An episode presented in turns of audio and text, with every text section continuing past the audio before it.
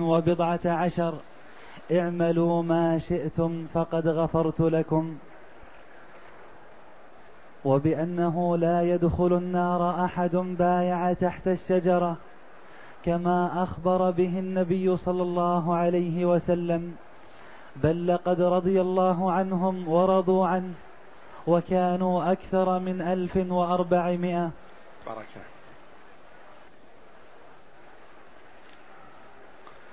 شيخ الإسلام ابن تيمية رحمه الله يتحدث عن اعتقاد أهل السنة والجماعة في صحابة رسول الله صلى الله عليه وسلم،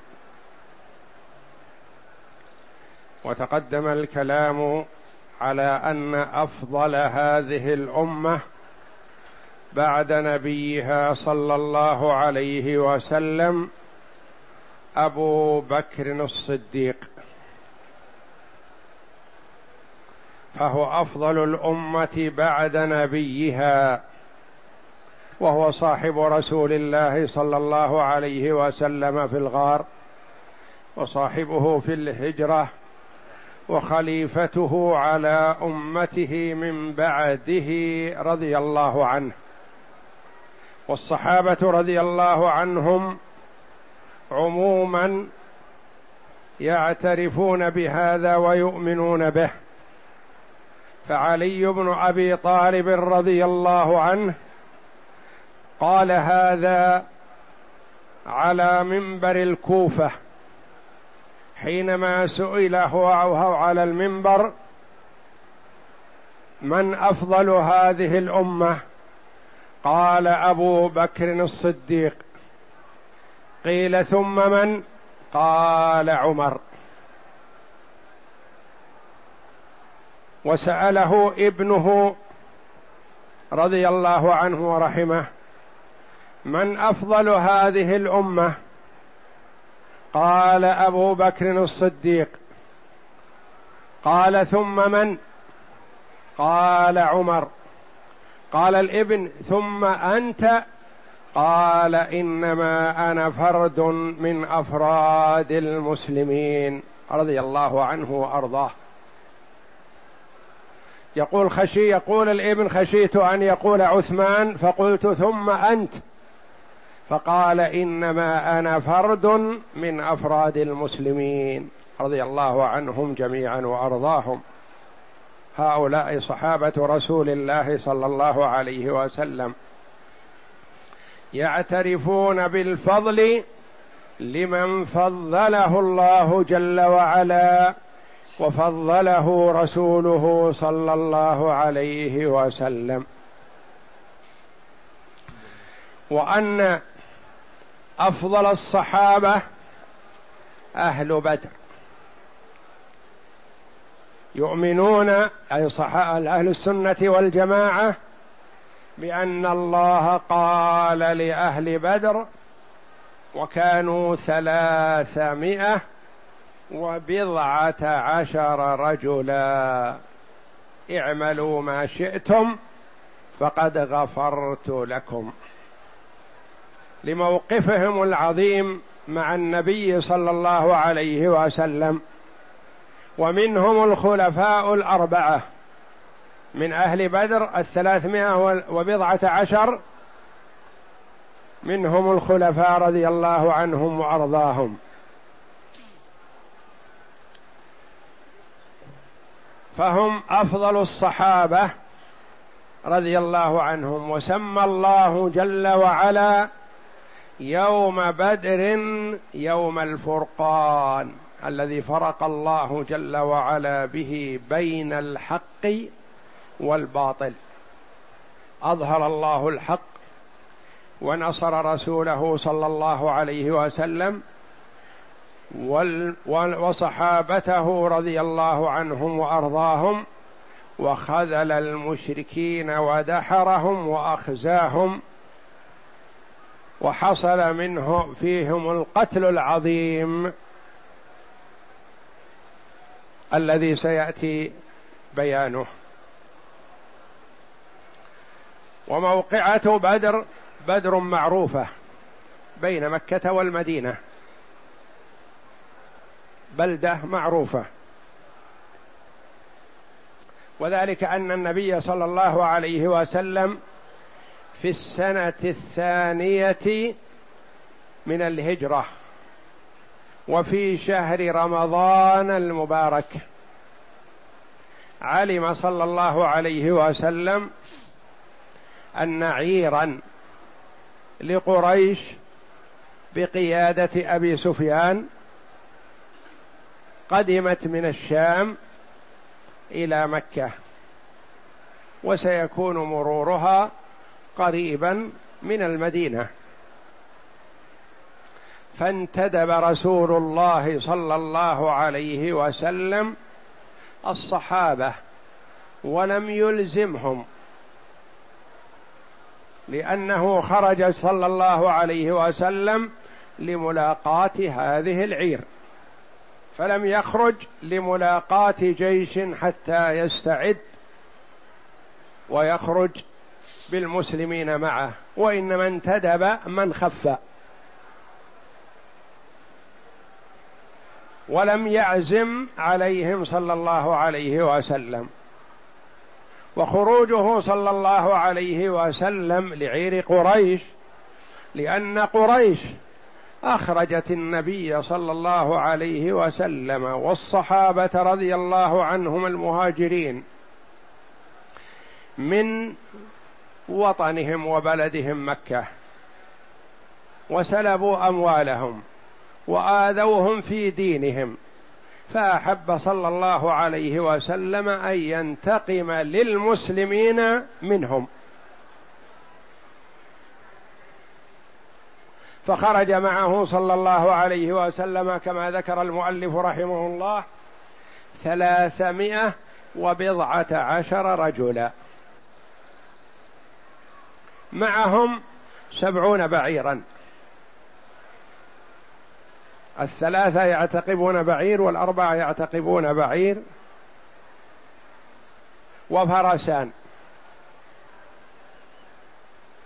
وكانوا في قلة من الزاد وقلة من العتاد، وما خرجوا لقتال وإنما خرجوا للاعتراض للعير. فعلم أبو سفيان وكان على رأس العير بخروج النبي صلى الله عليه وسلم لملاقاتهم، فأخذ بالعير جانب الساحل وأبعد عن طريق النبي صلى الله عليه وسلم، وأرسل رسولا يستنفر قريش لنجدة العير ومناصرتها.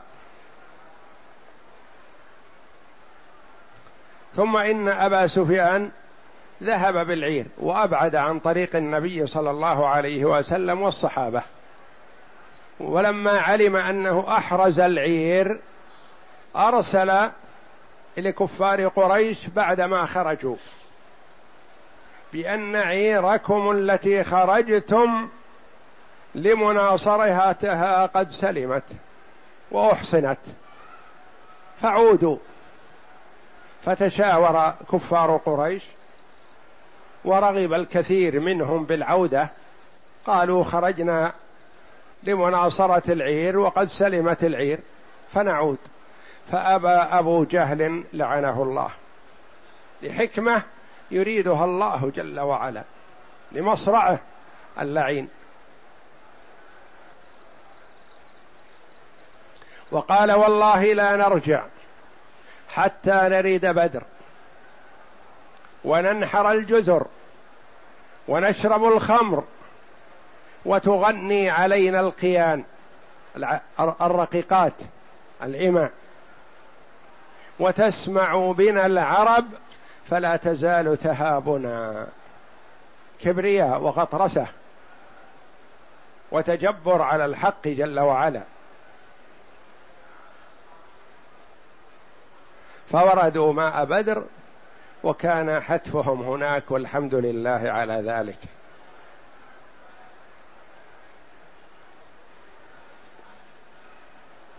علم النبي صلى الله عليه وسلم أن أبا سفيان ذهب بالعير وأبعد، وأن قريش خرجت، فاستشار الصحابة رضي الله عنهم وأرضاهم، وكان عليه الصلاة والسلام كثير الاستشارة للصحابة ليشرع للأمة وهو يأتيه الوحي من السماء عليه الصلاة والسلام، ومعصوم من الزلل والخطأ.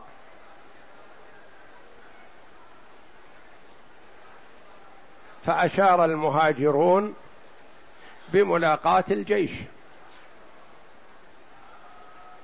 والتقدم للقتال، وأعاد صلى الله عليه وسلم الاستشارة أكثر من مرة، يقول أيها الناس اشيروا علي.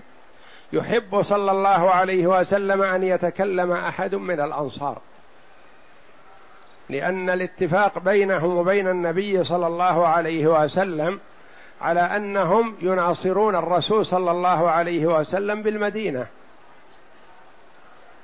ويمنعون عنه الأعداء في المدينة، وما كان الاتفاق معه على أنهم يخرجون للقتال.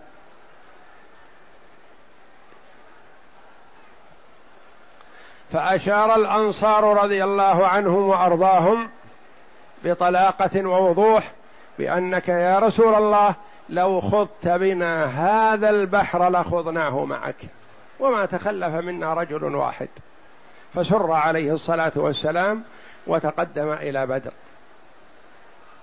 والتقى الجيشان صبيحة يوم الجمعة يوم 17 من رمضان، فأعز الله جل وعلا رسوله والمؤمنين وأهلك الكفار ومن معهم، وقتل من صناديدهم ومن رؤسائهم ومن عامتهم 70 في ذلك اليوم، وأسر 70 في الأسر والقيد.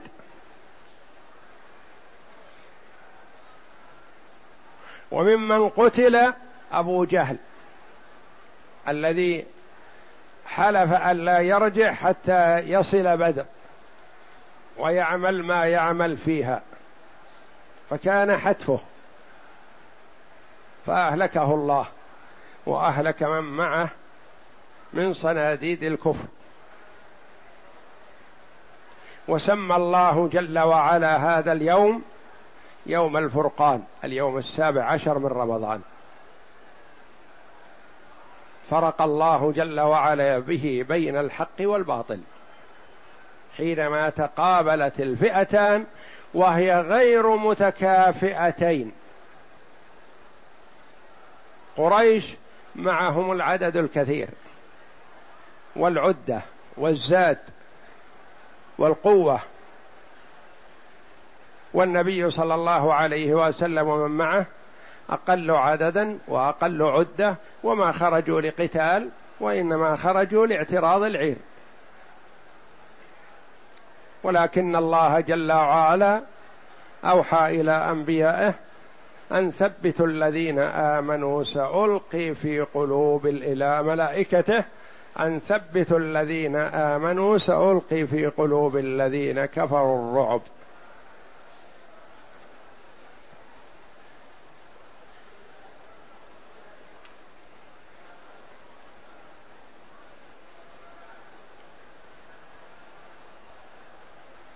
أوحى الله جل وعلا الآيات التي في سورة الأنفال، أكثرها تتحدث عن موقعة بدر، إني معكم فثبتوا الذين آمنوا سألقي في قلوب الذين كفروا الرعب فاضربوا فوق الأعناق واضربوا منهم كل بنان، ذلك بأنهم شاقوا الله ورسوله، ومن يشاقق الله ورسوله فإن الله شديد العقاب، ذلكم فذوقوه وأن للكافرين عذاب النار.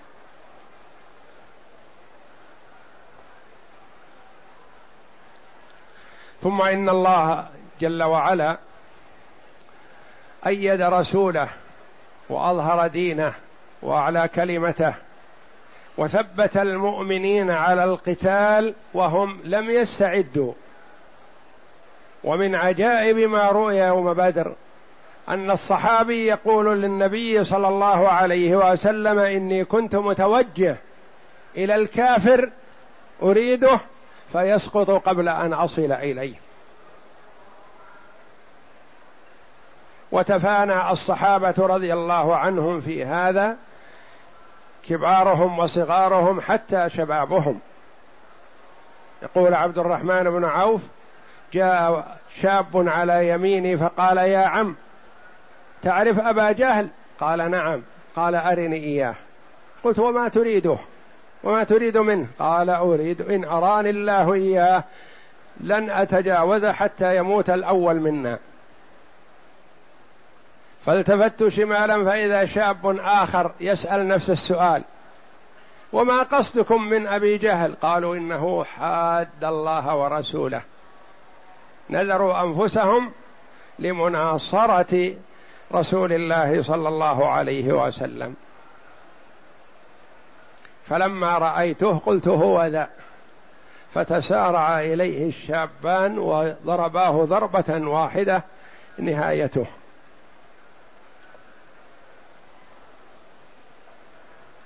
ثم إن النبي صلى الله عليه وسلم أمر بصناديدهم وكبرائهم المقتولين أن يلقوا في قليب من قلب بدر، قليب منتنة خبيثة، فألقوا فيها. فبعد 3 أيام جاء النبي صلى الله عليه وسلم ووقف على القليب على ناقته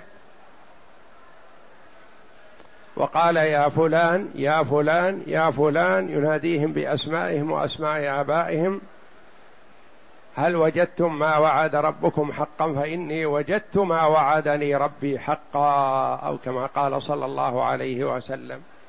قال الصحابة: يا رسول الله، ما تكلم ناسا جيفوا جيف، ماتوا من 3 أيام جيف. قال: والله ما أنتم بأسمع لما أقول منهم، لكنهم لا يستطيعون جوابا، ما يقدرون يجيبون ولا يسمعون.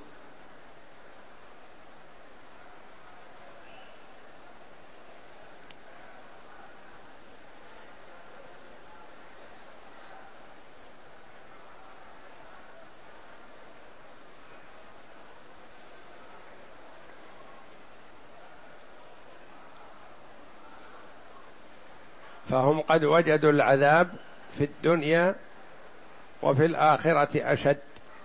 يقول الله جل وعلا: ذلكم فذوقوه وأن للكافرين عذاب النار.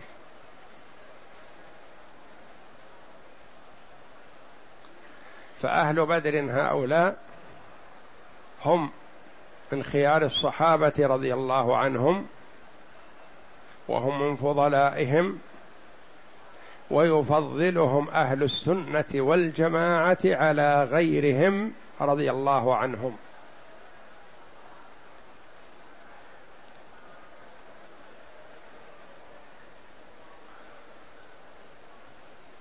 وأخبر النبي صلى الله عليه وسلم في حديثه الصحيح أن الله جل وعلا اطلع على أهل بدر فقال: اعملوا ما شئتم فقد غفرت لكم. فبهذا يظهر أن أهل بدر مغفور لهم كلهم، إن حصل من أحد منهم شيئا فهو مغفور له، وهم ليسوا بمعصومين، لكن الله جل وعلا غفر لهم.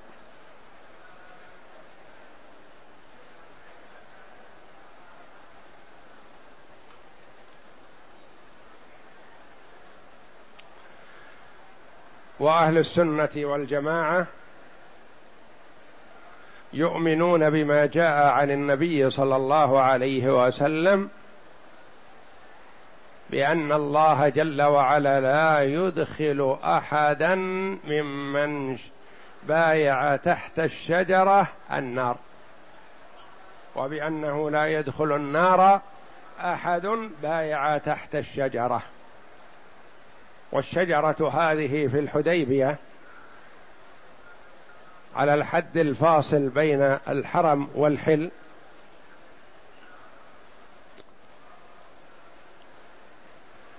وذلك أن النبي صلى الله عليه وسلم جاء في السنة السادسة من الهجرة معتمرا،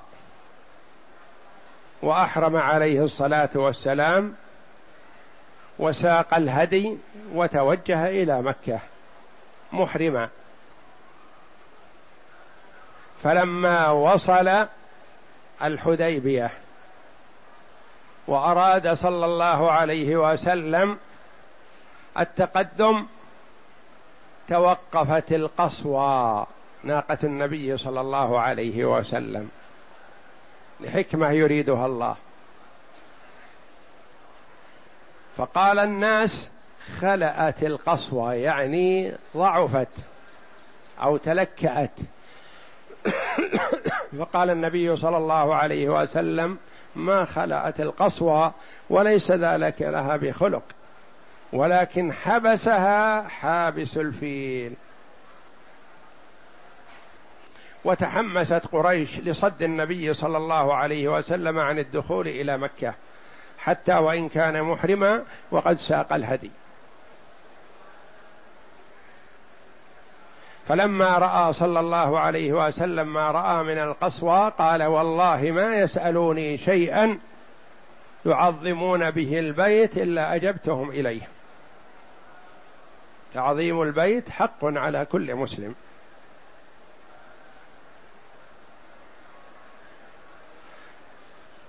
فأرسل النبي صلى الله عليه وسلم إلى كفار قريش بأنه جاء معتمر ومحرم وقد ساق الهدي ولا يريد قتالا، فخلوا بينه وبين بيت الله يؤدي عمرته ويعود، فأبوا. وأرسل صلى الله عليه وسلم عثمان بن عفان رضي الله عنه لأن له قوم في مكة يناصرونه ويمنعون عنه، فدخل عليهم عثمان رضي الله عنه مرسلا من قبل النبي صلى الله عليه وسلم، فأخبر كفار قريش بهدف النبي صلى الله عليه وسلم وهو العمرة، وكان محرما وقد ساق الهدي وليس من حقكم أن تمنعوه، جاء لتعظيم بيت الله وأنتم تزعمون أنكم معظمون لبيت الله، فهو جاء محرما وساق الهدي، وفي ذاك الوقت لا يمنع من البيت أحد. الكفار يحجونه ويعتمرونه، فأبوا وقالوا والله لا يدخل علينا عنوه هكذا. وقال له قوم أعوان قرابة عثمان قالوا له إن أحببت أن تطوف بالبيت فطف، نحن ندافع عنك. قال لا والله لا أطوف حتى يطوف رسول الله صلى الله عليه وسلم. فتأخر رضي الله عنه في مكة ولم يطف بالبيت، فأشيع بأن كفار قريش قتلوا عثمان. والعرف السائد في الجاهلية والإسلام على أن الرسول لا تقتل، أيا كان الرسول لا يقتل، فأشيع أن عثمان قتل وهو رسول الله صلى الله عليه وسلم. فانتدب الصحابة، فانتدب رسول الله صلى الله عليه وسلم الصحابة للبيعة على قتال الكفار حتى الموت.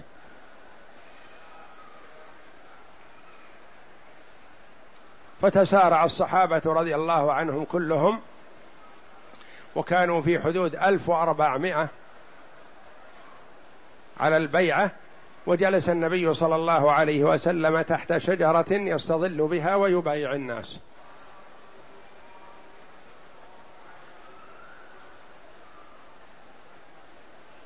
فلما انتهوا بايع رسول الله صلى الله عليه وسلم بيده اليمنى عن عثمان رضي الله عنه وقال هذه عن عثمان، فهو مبايع مع بيعة الصحابة رضي الله عنهم.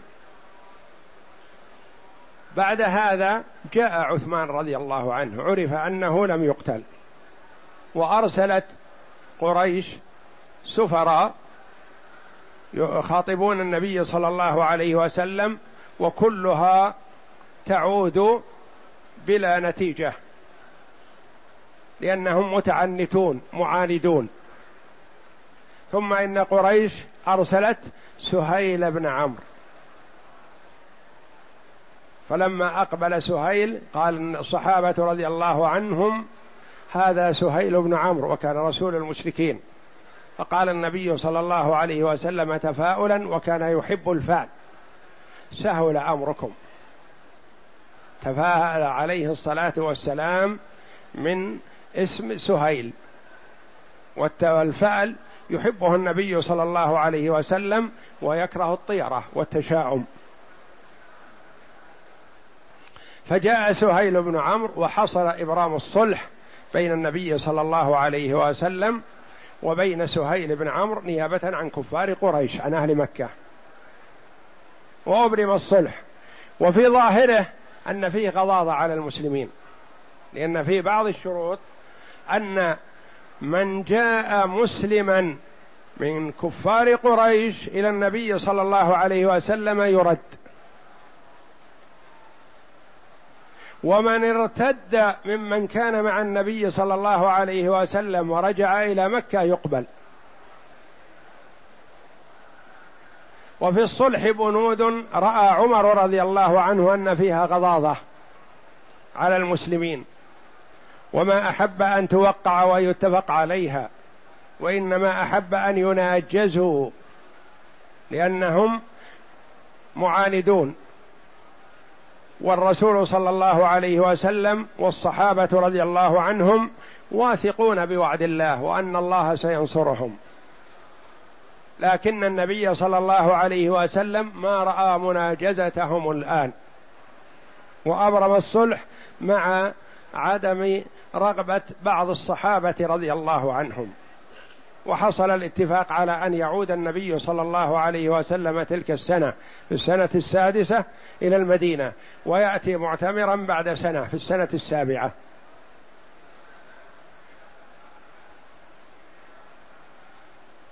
وأنزل الله جل وعلا على عبده ورسوله محمد صلى الله عليه وسلم لقد رضي الله عن المؤمنين إذ يبايعونك تحت الشجرة فعلم ما في قلوبهم فأنزل السكينة عليهم وأثابهم فتحا قريبا ومغانم كثيرة يأخذونها وكان الله عزيزا حكيما.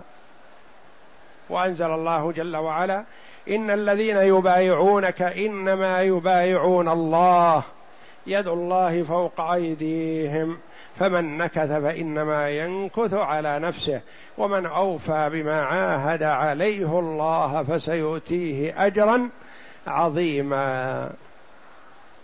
فدعا رسول الله صلى الله عليه وسلم عمر بن الخطاب رضي الله عنه وتلا عليه الآيات فقال أفتح هذا يا رسول الله، لأنه رضي الله عنه كان يشعر بأن فيه في هذه الشروط غضاضة على المسلمين، وما كان يعتبره فتح، يرجع الرسول قبل أن يصل إلى مكة ويتحلل في الحديبية وينحر الهدي في الحديبية ولا يتمكن من وصول بيت الله وقد خرج من المدينة معتمرا فيمنع، والله جل وعلا سماه فتح. نعم هو فتح حقا تبين فيما بعد.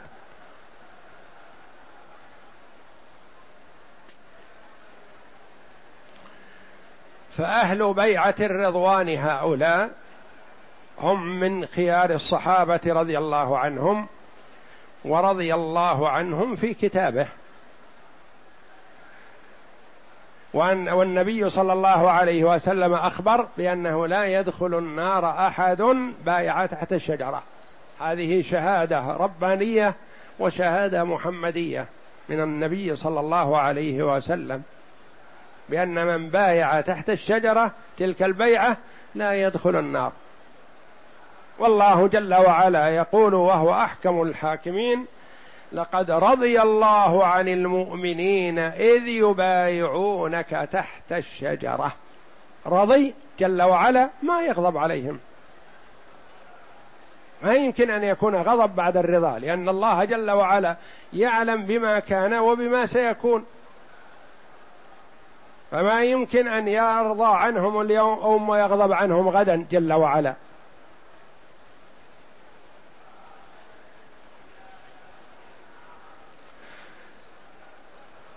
فأهل السنة والجماعة يؤمنون ويصدقون بأنه لن يدخل النار أحد بايع تحت الشجرة، مكافأة عظمى من الله جل وعلا لهم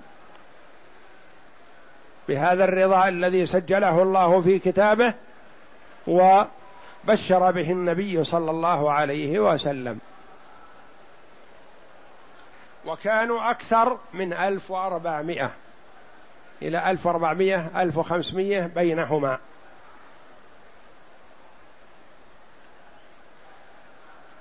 متى هذا؟ في السنة 6 من الهجرة. سماه الله جل وعلا فتح هذا الصلح. إذا نظرنا إلى عدد المسلمين في السنتين هاتين تبين أنه فتح عظيم. فحصيلة دعوة النبي صلى الله عليه وسلم أولئك حصيلتهم 1400 1500. جاء النبي صلى الله عليه وسلم لفتح مكة في السنة 8 في شهر رمضان معه 10,000. في السنتين انظر الفرق، هذا الفتح العظيم، لأن الصحابة رضي الله عنهم مع النبي صلى الله عليه وسلم انطلقوا إلى الجهاد في سبيل الله وإعلاء كلمة الله والدعوة إلى كلمة التوحيد بالسيف والسنان والبيان والحجة، فسارع الناس في الدخول في دين الله، دخلوا وكثروا، كانوا مع النبي صلى الله عليه وسلم في الحديبية 1400 1500، معه في غزوة الفتح 10,000.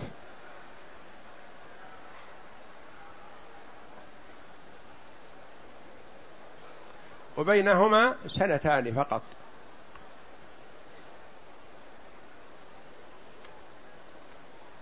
فالله جل وعلا كافأ أهل هذه البيعة العظيمة الذين بايعوا النبي صلى الله عليه وسلم على الموت وعلى ألا يفروا ويقاتلوا كفار قريش حتى ينتصروا عليهم أو يلحقوا بربهم، رضي الله عنهم وأرضاهم.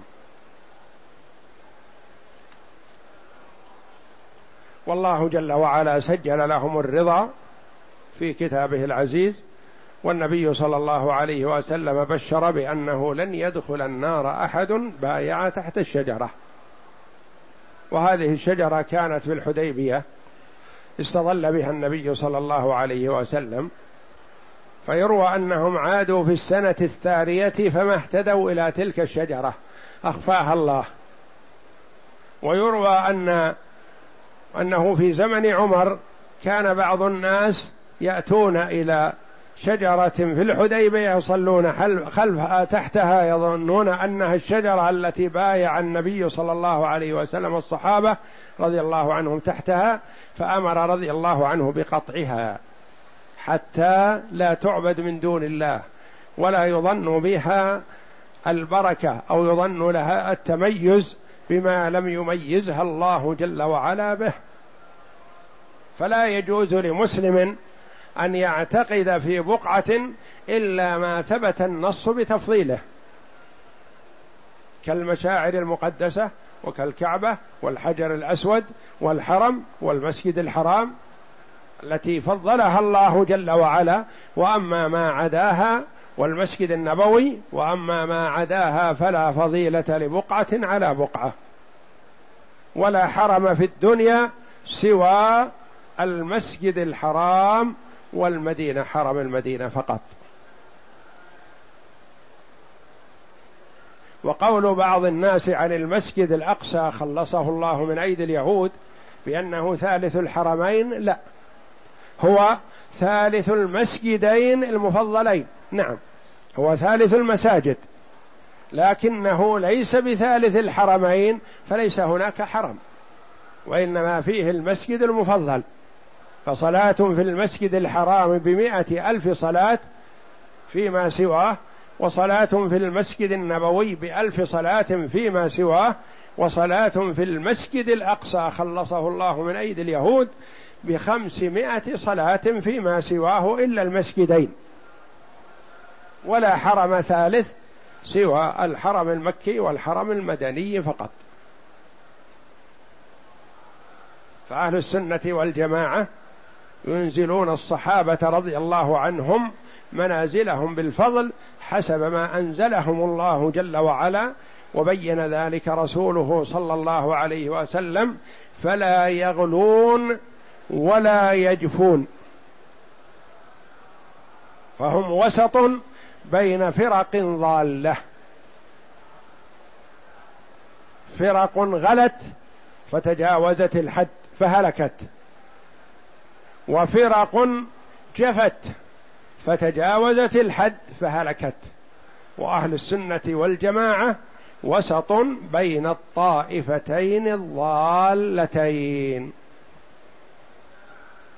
يحبون أصحاب رسول الله صلى الله عليه وسلم كلهم، وينزلونهم منازلهم، ويترضون عنهم، ويعترفون بفضلهم على سائر الأمة كما فضلهم الله جل وعلا على لسان رسوله صلى الله عليه وسلم بقوله: خير القرون قرني. فلا شك أن خير القرون من آدم عليه السلام إلى أن يرث الله الأرض ومن عليها، خير القرون هم صحابة رسول الله صلى الله عليه وسلم، القرن الذي بعث فيه النبي صلى الله عليه وسلم، ثم الذين يلونهم، ثم الذين يلونهم، فالتابعون أفضل ممن بعدهم، وتابع التابعين أفضل ممن بعدهم، ثم الناس يتفاضلون.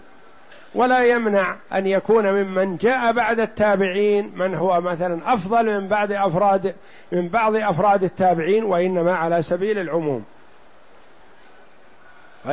فيقال التابعون أفضل ممن بعدهم، وهكذا.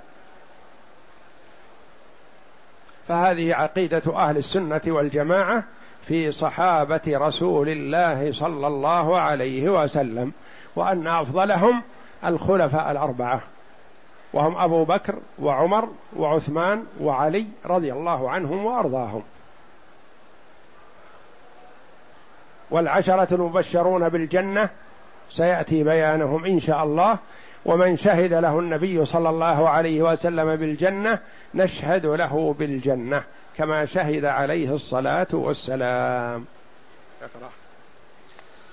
وأما قوله: ويؤمنون بأن الله قال لأهل بدر إلى آخره، فقد ورد أن عمر رضي الله عنه لما أراد قتل حاطب ابن أبي بلتعة وكان قد شهد بدرا لكتابته كتابا إلى قريش يخبرهم فيه بمسيرة الرسول صلى الله عليه وسلم، فقال له الرسول صلى الله عليه وسلم: وما يدريك. حاطب رضي الله عنه أحد الصحابة ممن شهد بدر رضي الله عنه، ولما توجه النبي صلى الله عليه وسلم لفتح مكة سأل الله جل وعلا أن يعمي عيون كفار قريش عن مخرجه حتى لا يعلموا به حتى يداهمهم، لأنهم نقضوا العهد الذي أبرم في صلح الحديبية. فخرج صلى الله عليه وسلم لقتالهم. ثم إن حاطب رضي الله عنه كتب ورقة لكفار قريش بأن الرسول صلى الله عليه وسلم قد توجه إليكم، وهذه لا شك كبيرة من كبائر الذنوب وعظيمة، وأنا كما قلت سابقا هم ليسوا بمعصومين رضي الله عنهم، العصمة للنبي صلى الله عليه وسلم، ومن عداه يخطئ ويصيب، لكن خطأهم مغفور. فهو أخطأ رضي الله عنه في هذا، وأرسله مع امرأة ولفت عليه شعرها لتذهب به لكفار قريش، فجاء الخبر إلى النبي صلى الله عليه وسلم من السماء فأرسل رجلين إلى هذه المرأة، أحدهم علي بن أبي طالب رضي الله عنه، فأخبرهم بأنهم يجدون هذه الضعينة التي هي المرأة في مكان كذا ومعها خطاب لكفار قريش فأتوني به، فذهبوا إليها وقالوا أخرج الخطاب، قالت ما معي خطاب وليس معي شيء. ألحوا عليها، أرغموها، أكدوا عليها، أبد، أصرت. قال علي رضي الله عنه والله لا نرجع، وما كذبنا وما كذبنا، إما أن تخرجيه وإما أن نجردك، والأمر إليك، إما أن تخرج الخطاب وإما أن نجردك من ثيابك حتى يتبين لنا الأمر، ما كذبنا ولا كذبنا. فلما رأت الجد وأنهم لابد أن تخرج الكتاب أو يجردوها فلت شعرها وأخرجته من ثنايا شعرها، وإذا فيه من حاطب ابن أبي بلتعة إلى بعض كفار قريش إن محمدا صلى الله عليه وسلم توجه إليكم، فقرأ أن قرئ الخطاب على النبي صلى الله عليه وسلم ودعا حاطب وقال ما هذا يا حاطب، كيف تكتب؟ فأقسم رضي الله عنه بأنه لا خيانة ولا نفاق ولا كفر، وإنما قال من معك لهم أناس